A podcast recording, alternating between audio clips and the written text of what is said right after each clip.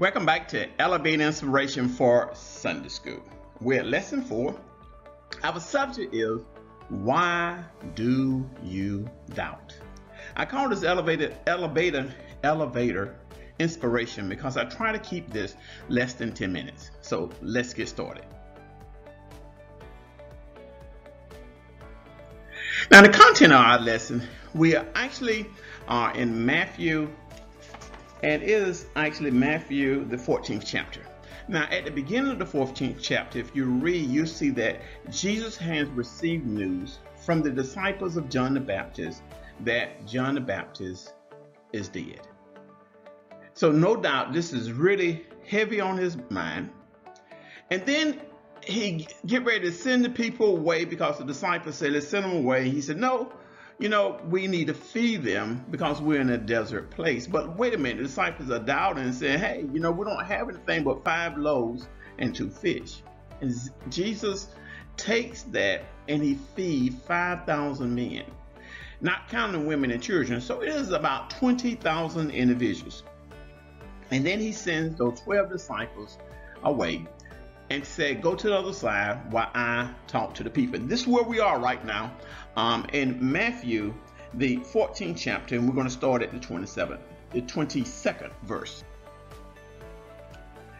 22nd verse says, Immediately Jesus made his disciples get into boat, go before him to the other side while he sent the multitude away. Now realize now, the multitude of people, he fed them, they really want to make him a king. So he had to discourage this, send the people back to their um, their homes, and notice the next verse. It says he goes off and he goes into the mountain to pray. And notice that it says, Now when evening come came, he was alone there. So let's paint the picture. The disciples are in the boat, and it's evening and he's alone, he's in the mountain, and he's praying. Like we had in lesson two, we noticed that Sea of Galilee is no place to play because all of a sudden we see a storm arise. And this, they are actually, the disciples are actually in the middle of the sea.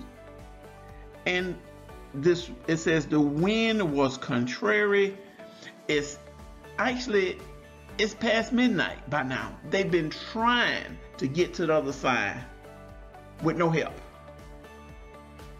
So the question I want you to think about is and for demonstrating such power to feed the mother multitude, why does Jesus pray? And in, in what ways can we use Jesus' practice of prayer in solitude as a model for our own devotion life? All right, now we're at verse 25. I want you to look at verse 25. Now we got a timetable there in the middle of the sea. It says it's the fourth watch. Notice that. Romans divided the days into four. So the fourth watch is between 3 a.m. and 6 a.m. So Jesus has been this time praying. The disciples have not made it to the other side, even though they left at sunset, and that's evening. Think about that now. They didn't have lights like we have today in time, so they got in the boat towards sunset.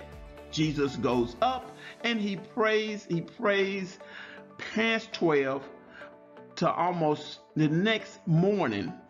He sees the disciples out there. No doubt there was no boats for him to catch.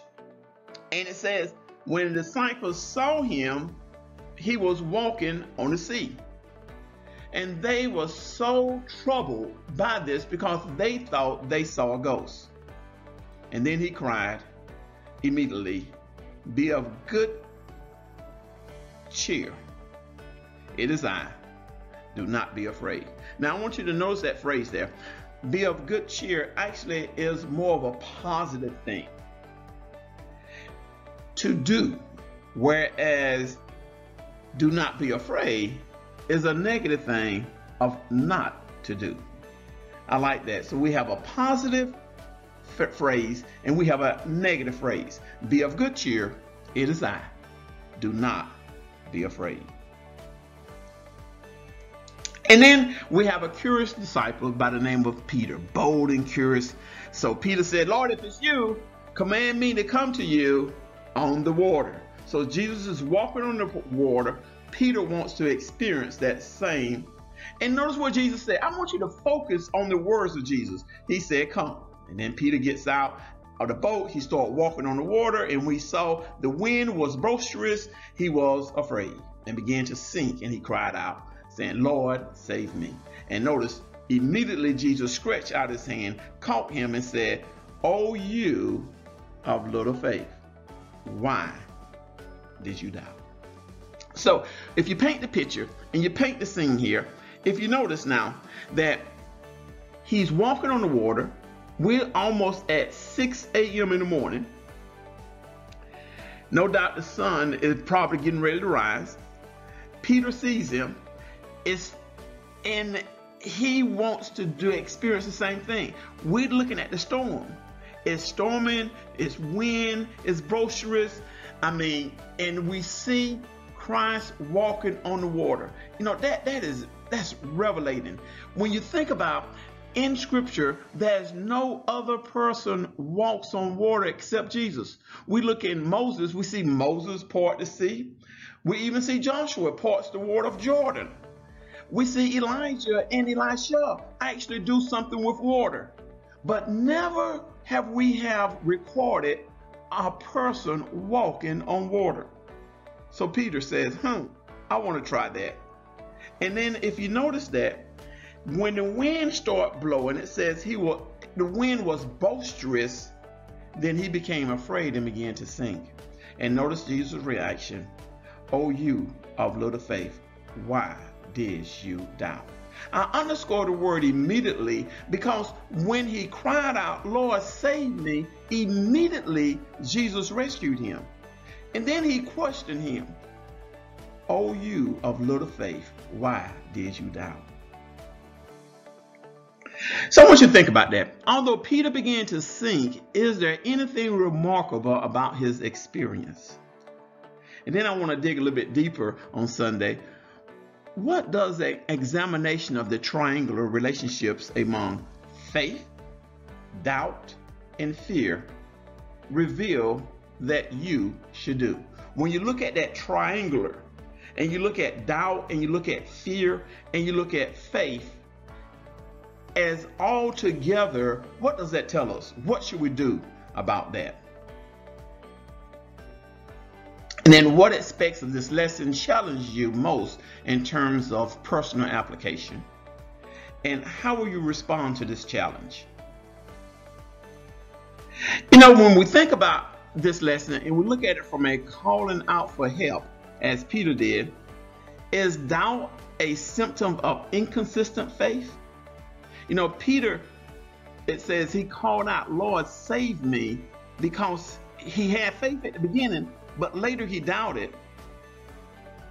But Jesus' what power was greater than Peter doubt. Think about that. His power was greater because it says immediately he stretched forth his hand and helped him.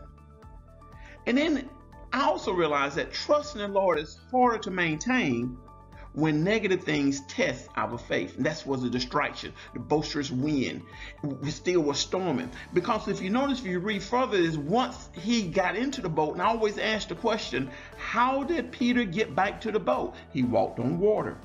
And then once they got in the boat, it says everything calmed down.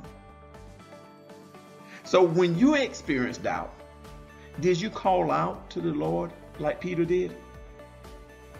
So my lesson learned from this is this. I want to start by thinking. When was a time I experienced faith and doubt simultaneously as seemed to have happened to Peter? So I want to take inventory. I want to look at my life and see when I experience those things simultaneously? And then I'm going to remember Peter. Think about this. Whether Peter doubted his ability to continue to walk on water or doubted Jesus' ability to keep him afloat, his doubt minimized his faith. So, in that case, I must always allow my faith to minimize my doubt, even when distractors appear. Hey, this has been great. And like I always say, I try to do this within 10 minutes. So our thought to remember is cry out to Jesus who overcomes our doubt. Remember that. Cry out to Jesus who overcomes our doubt. I want to thank you for joining me today. This has been a great lesson. Actually, um, like I always say, see you in Sunday school. Remember now we have our Zoom session at 6 p.m. on Sunday. The meeting ID is 642 382 0755 and our passcode is CU123. Have a great day.